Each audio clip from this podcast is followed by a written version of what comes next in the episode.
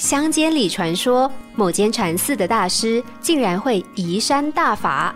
听到这个消息的人都感到不可思议，于是乡民们找了一天，一起去拜访那位大师，希望能够见识见识大师的神力。乡民们问大师：“听说大师会移山大法，这是真的吗？”禅师说：“是真的。”大家听了眼睛都发亮了。可以请您表演一下，让我们开开眼界吗？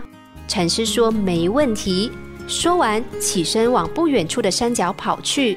不一会儿，又气喘喘地跑了回来，然后宣布说：“我表演完了。”乡民们，你看看我，我看看你，不知道禅师在耍什么把戏。禅师看到众人的表情，忍不住笑说：“所谓的移山大法，就是山不过来，我就过去。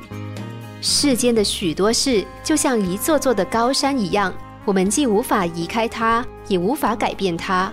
我们拿它无可奈何，所以气得跳脚，却没想到我们其实可以做一件事，那就是改变自己。有个女人被不愉快的婚姻困扰多年，她的丈夫外遇出轨，更让她生气的是，婆婆不但没有主持公道，反而帮自己的儿子说话，说男人就是这样嘛，你忍一忍也就过去了。等她玩累了，她就会回家了。女人咽不下这口气，好几次在家跟丈夫大吵大闹。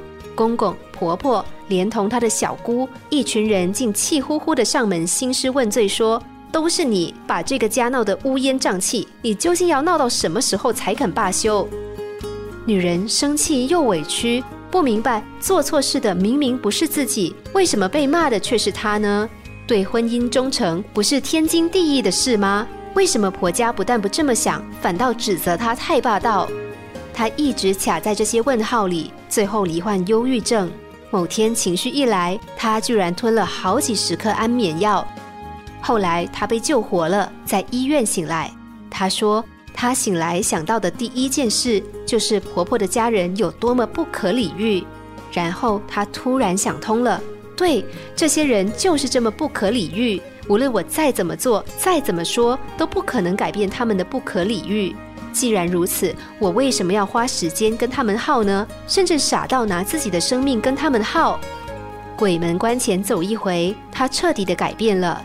他选择离开，连赡养费都懒得去要，只求和那家人脱离的一干二净。现在的他很快乐，很自在。他从这段婚姻学到了足以改变人生的一课，那就是去接受一个现实：很多事情真的不可能改变，而我们可以控制的，从来不是别人，而是我们自己。你生命中的那座大山是什么呢？如果你叫他，他不过来，那就自己走过去吧。如果他挡住了你的去路，那我们就绕过去吧。山不转路转，明白了那些无法扭转的现实，我们就会发现，的确天无绝人之路。长痛不如短痛，过了转变的阵痛期之后，我们得到的报偿将是心宽自在，也会发现未来的日子还有无限可能存在。